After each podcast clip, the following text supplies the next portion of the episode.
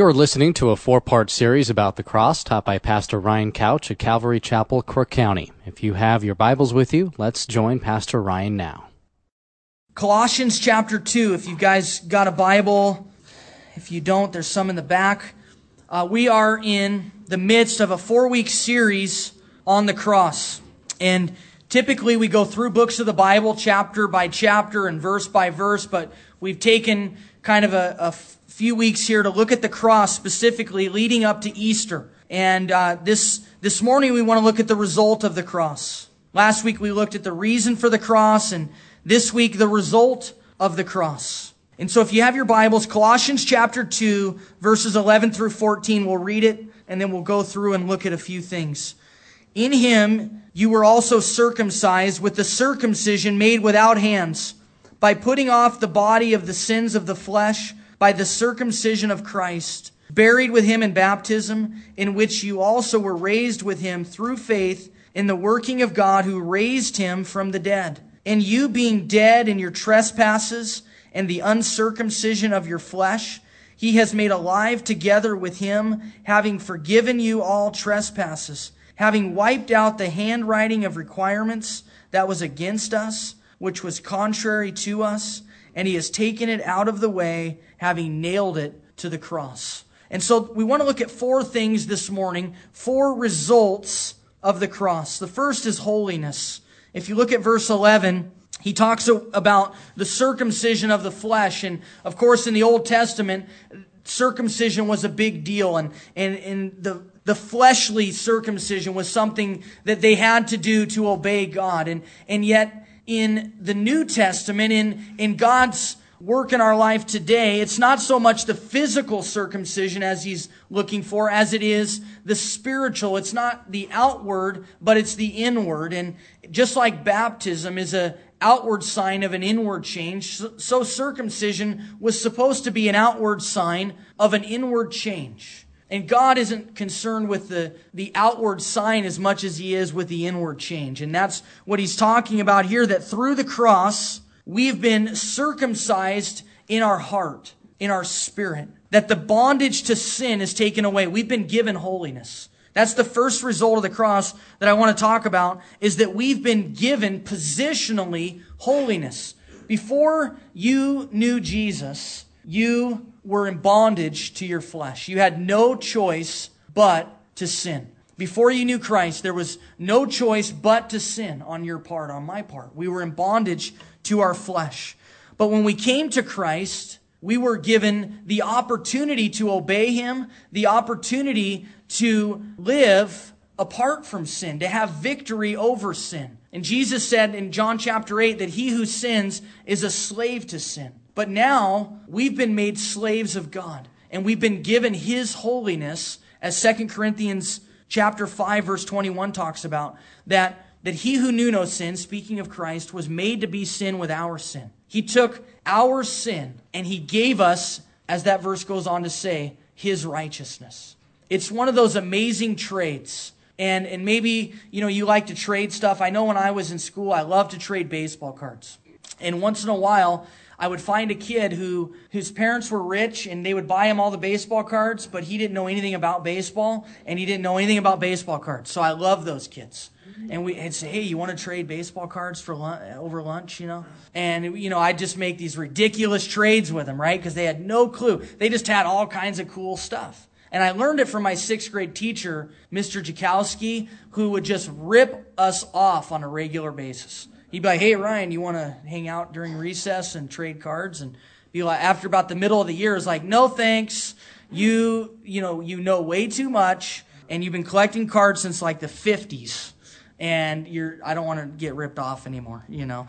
So, but this trade that God made with us, I mean, it's totally a ripoff for him. He gets our sin, our guilt, our shame, the wrath that was uh, hanging over us, death. He gets all that, and we get his righteousness, eternal life, the fruits of the Spirit. It's not a good trade, but God loves us so much that he was willing to do that. And he gave us his holiness, positionally speaking. And you guys, when you understand your position in Christ, when you understand who you are in Christ, it begins to translate into your practice. When you understand that you're holy, that you're set apart from sin, that you don't have to sin anymore. You will sin, but when you do, you have an advocate, you have the blood of Christ to cleanse you from that sin. And when you understand you don't have to sin and that you're declared holy by God, it begins to translate into your practical daily living. But if you try to drum up righteousness and holiness on your own, it is a futile effort that will lead to discouragement and failure. And ultimately, it will lead to you just saying, I can't do this, and you'll quit. Or it will lead to hypocrisy and legalism. And we're going to talk about that as well. But God has given us holiness. You are holy. You are a saint. That's why Paul, when he writes the letters to the churches, he calls them saints. He doesn't call them sinners saved by grace. He calls us saints. That is who you are. That is who I am. The bondage to sin is taken away. A second thing I want to look at is eternal life. Verse 12, it says that we were buried with him in baptism. You know, when, when you're baptized, I personally, the right way, I think, you know, full immersion, right? The, the, the good old fashioned dunk them and, and get wet and hold them down forever, you know, kind of thing. I think there's a there's a point to that, and I'm joking when I say the right way. There's lots of different ways people do things, but I think there's a reason for full immersion is because there's a picture going on that that our old life is being buried with Christ, and we're being raised to newness of life. And, and that's what Paul's talking about here in Colossians 2.12 as he says, we were buried with him in baptism. Our old man is put to death. The old man is put to death. And now we've been raised with him through faith in the working of God who raised him from the dead. And so we've been given eternal life in Christ. Previous to coming to Christ, you had a sentence really of eternal death. We are eternal beings, but we would be living in a constant state of eternal death, eternal separation from God. But He's given us eternal life, and therefore the fear of death is taken away. You talk to people, and from a you know temporal standpoint, public speaking might be people's number one fear, but I think the fear of death overall is people's number one fear. It's, it's something that innately and intrinsically we have this, this nature, this instinct that wants to survive. And I don't think that's wrong. God's created us with that. But the fear of death comes from a lack of understanding of what is beyond this life. And if you think that this is all there is, then man, you better cling on tight because this is it. This is, this is the show. And when it's over, it's over. But if you understand that beyond this life is, is really where it begins. If you understand that your last breath here is your first breath in heaven, and in fact, that you, you really never, there's no in between. This idea that you just kind of float around for a while or do something weird like that is not biblical. The Bible tells us that to be absent from the body is to be present with the Lord. That's the hope that we have. That's the hope that Paul wanted them to understand as he wrote these letters. The hope of heaven, that we need not fear death now, it doesn't mean we need to be on a fast track to death with our diet or, you know, step out in front of a train. You know, I'm going to heaven. Yeah, praise the Lord. You know, that doesn't mean that. But it, it also means that we're not fearing it, that we're not dreading it, that when it comes, it comes. You know, and I think my dad, who's, who's right now basically dying of brain cancer, I think my dad had a, had a real fear of death, especially when they told him, when they wrote on his chart 12 months I, I think that he had a, a, a real fear of death. And, and he wept, and my mom wept. But as God has been doing a work in his life, I, I went and saw him uh, a week ago. Uh, Daniel and I went up there, and, and, and, Daniel played some music for him, and, and Daniel played that song that we did this morning, uh, that you'll never let go. And man, that song really ministered to my dad. But as my as I'm watching my dad lay there, and I'm seeing God do a work in his heart, and in his life. And he told my mom, he said, You know what? I want to keep living. I believe that, you know, the, I want to be used by the Lord. And my dad's never uttered those words really that he wants to be used by God and, and that he wants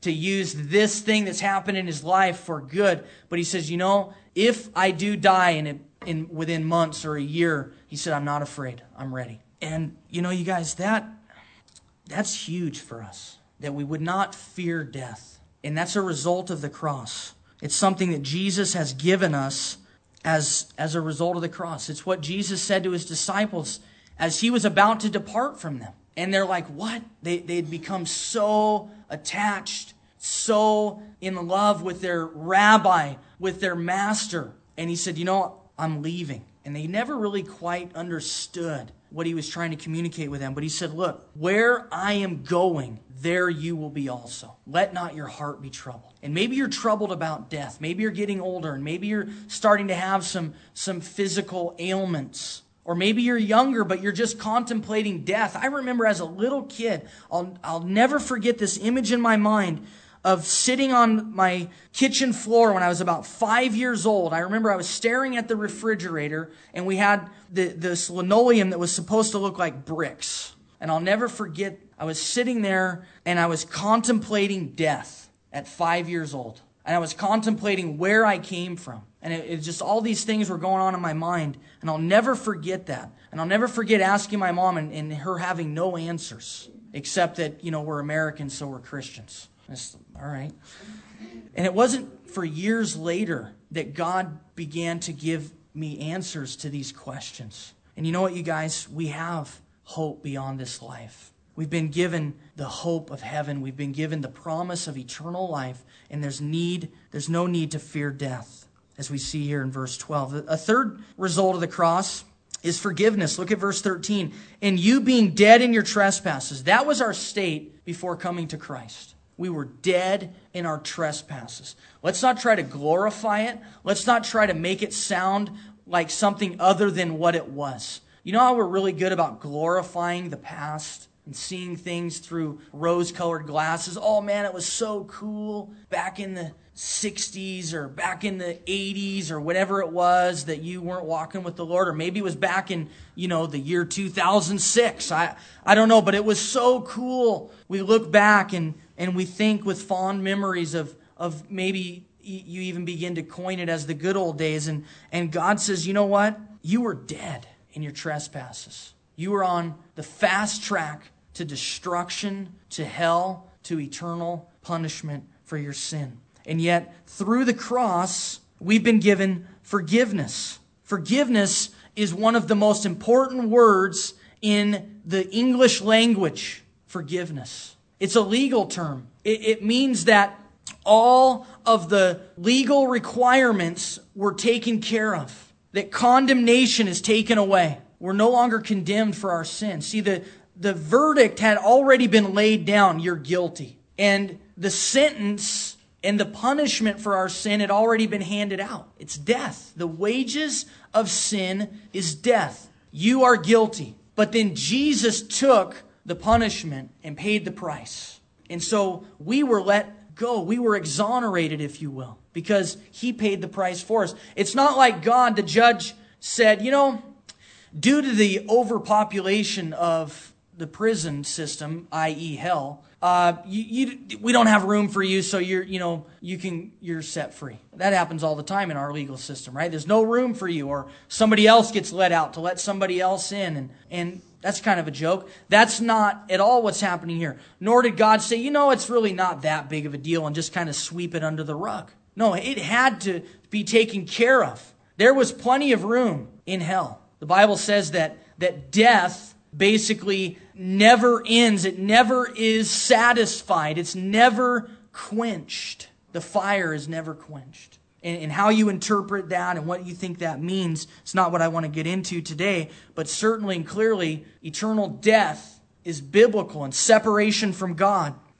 And, and yet, through Christ, the condemnation for our sin is taken away. We've been forgiven. And that's why the Bible says there's no condemnation for those of us that are in Christ. And see, I almost call this forgiveness, guilt is taken away. But then I thought about it and I was like, you know what? Guilt is not necessarily a bad thing. God uses guilt. And He'll continue to use guilt in our life to drive us to the cross. But condemnation is what the enemy uses. That's a tool of the devil to drive us away from Christ. And so maybe right now you, you have guilt and it's a healthy thing. And God wants you to be driven to the foot of the cross for you to confess your sin, which is to agree with God and to get right with Him. And maybe that's a good thing for you right now. Don't, don't try to assuage that. Don't try to, to pretend like that isn't there. Take it to Jesus. But that's the appropriate response. It's when we don't take it to Jesus, when we isolate ourselves,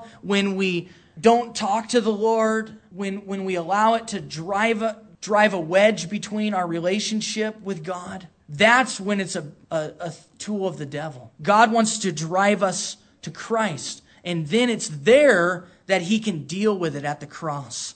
And so forgiveness, we've been forgiven. I hope you understand that. And maybe this morning, you've never allowed Jesus to forgive you of your sins. You've never allowed him to cleanse you and to give you a new nature. And as this verse says, you are dead in your trespasses.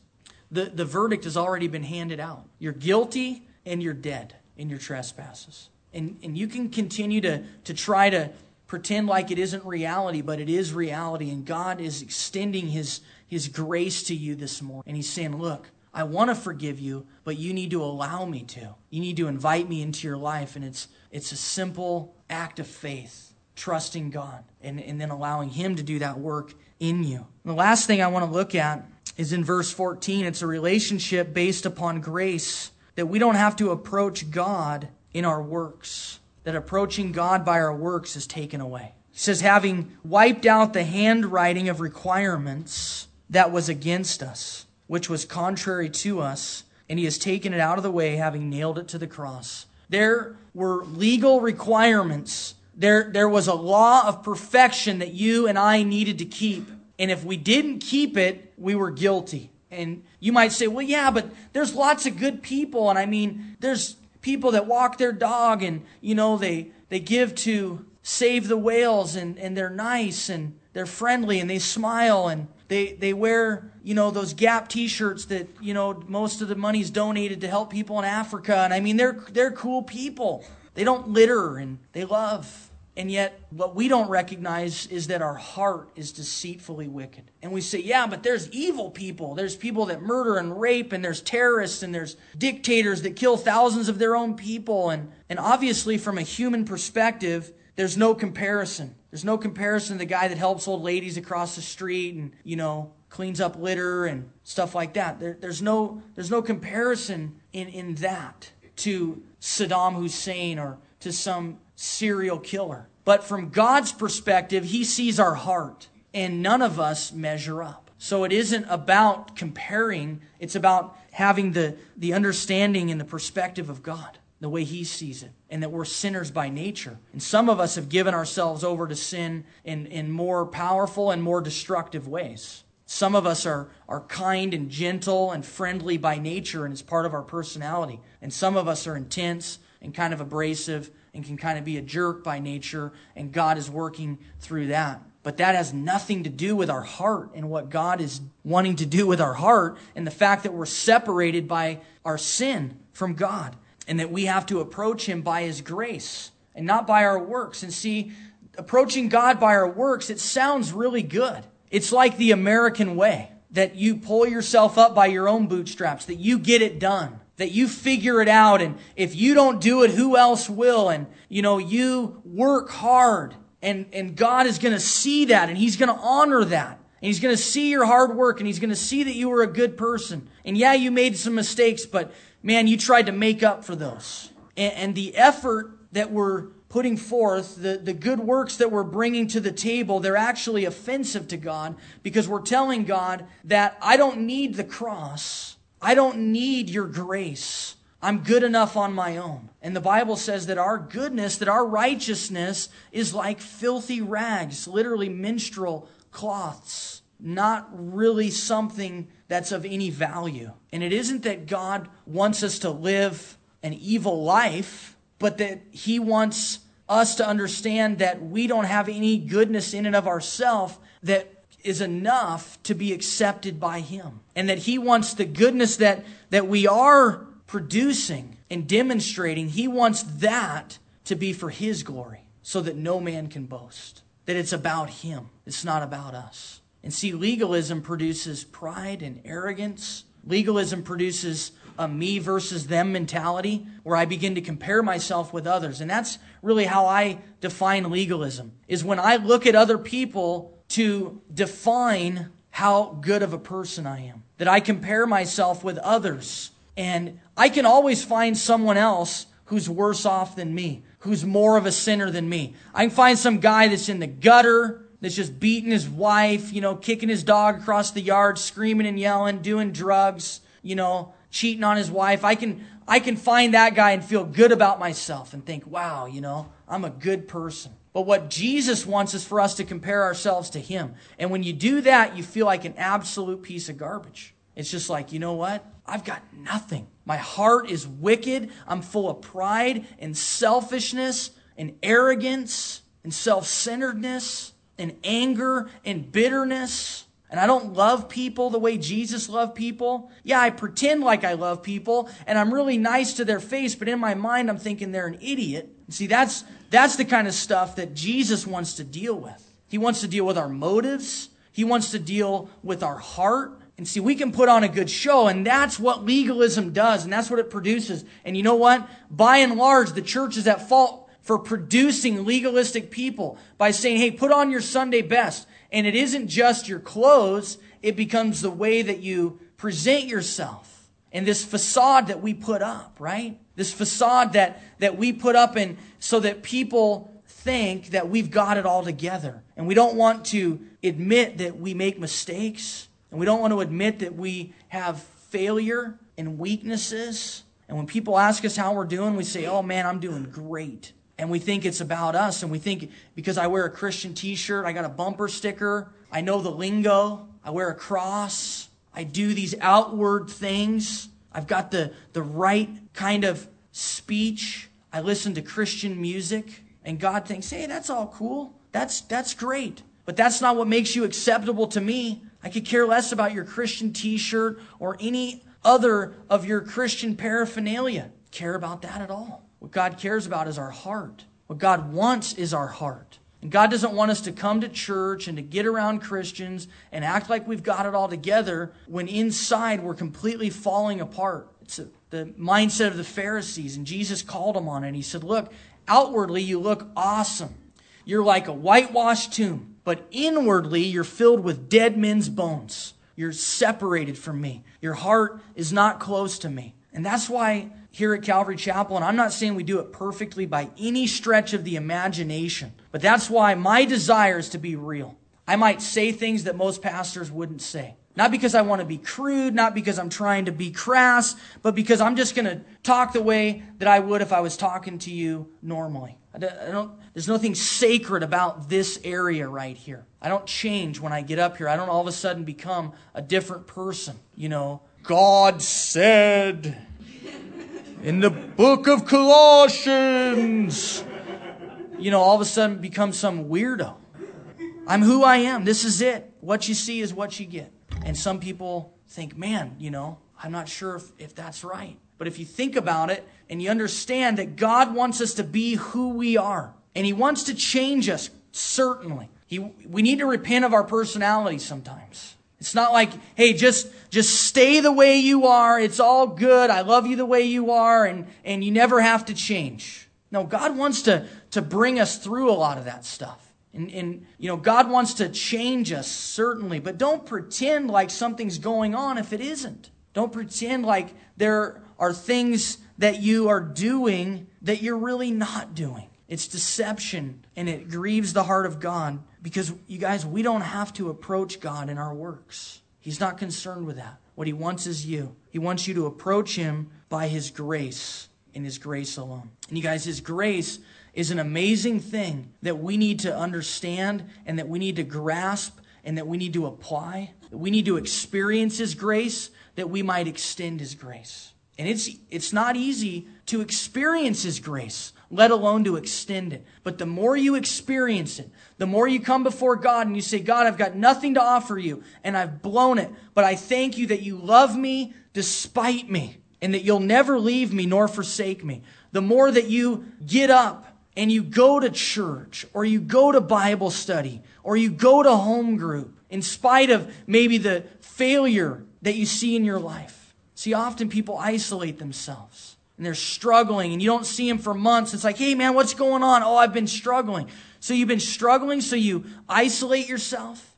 This is where you need to be with a bunch of other struggling people. But what happens is that we all act like we've got it together so the one person that's struggling thinks, I can't go there. They're all perfect. They won't understand. It's because we don't admit failure. We don't talk about doubt. Ooh, doubt. That's a word you don't use in the church. Why don't we start being honest? Why don't we start saying, I doubt God? I doubt His presence. Sometimes I don't even know if I believe He exists on a particular day. Sometimes I question the Word of God. Sometimes I read it and I don't understand it. And I hope you know that that's true of me. That oftentimes, as I'm reading to prepare a Bible study, I think, Lord, I don't know what this means. And I think about, you know, when we get into books like Job, and I, and I just kind of dread it. Just think like, yeah, there's some cool stuff, but Lord, I don't understand half of that book. It's just kind of dry. I don't understand what's going on there. And it's okay to say that. It's okay to express what's going on in your heart. And when that happens, you guys, when we begin to be real with people and not kick people when they're down and not act like we've got it all together and, and, and everybody else is our inferior, what it does is it frees us up to be the body that God has intended us to be. And when one part is hurting, the, the whole body helps it. When your back hurts, you don't rip your vertebrae out and throw it in the garbage. When, when your head hurts, you don't, you know, cut it off. When, when you have a toothache, you don't say, Can you rip out all my teeth? They hurt, you know. You deal with the one. And, and God wants us to deal with the one. First, us. Deal with our heart and then allow that work that he's done in us to, to then translate into other people's lives. And you guys, it's about grace. And when you understand grace, you, you don't care about what other people are doing anymore in the sense that you're not looking down. You're not thinking, oh, did you hear about that guy? You don't go, oh, yeah, you know what kind of music they listen to? Did you see the book they read? You don't care about that stuff. Do you know they have a TV and it even is hooked up to cable? Can you believe such things? It's just about grace and extending grace to others as you've experienced grace in your own life. And man, there's a story that I don't like to tell because I almost cry every time. I cried first service. I'm really going to try not to this service. It's a story about a guy named Scott Nelson. And, and Scott used to come to the, the, the Calvary Chapel Bible College when it was up in the San Bernardino Mountains, up in Twin Peaks, and he used to share uh, there periodically. And he was a pastor in Tennessee of a church of about a thousand people. And Scott had two kids, uh, an older son and a younger son. And his younger son was kind of going through a phase where he was having to be disciplined a lot. And, you know, he was just kind of being rebellious and talking back. And they were having to spank him often. And, and Scott would say, every time that I spanked him or I disciplined him, I would say to him, look, I want you to understand that I love you even when you're bad. I want you to understand that. And and they would, they would always say that to him because they wanted him to understand that it wasn't about that they didn't love him, but that they did love him. And that's why they were disciplining him. And that's why they were spending the time and the energy to, to make sure that he understood right from wrong. And they would extend grace to him. So Scott played, the, the church had a, a, basketball team. They played in a, in a church league uh, basketball program. And and they had a good team, and every year they finished second to First Baptist. Every year. And he got really tired of finishing in second place. And so one year, they thought this is the year. They had five starters, four of which played college basketball, and the fifth was the best player on the team. So they thought, this is it. We're going to smoke First Baptist. We're going to win the championship. And it was kind of a big deal. And, and so the championship game comes. Again, it's First Baptist against Scott's church. There's a thousand people from Scott's church and a thousand people from First Baptist. There's 2,000 people in the stands. And Scott's bringing the ball up the court, and the guard, guy's guarding him, comes up and just runs right into him. Ball goes flying, he goes flying, lands on the court.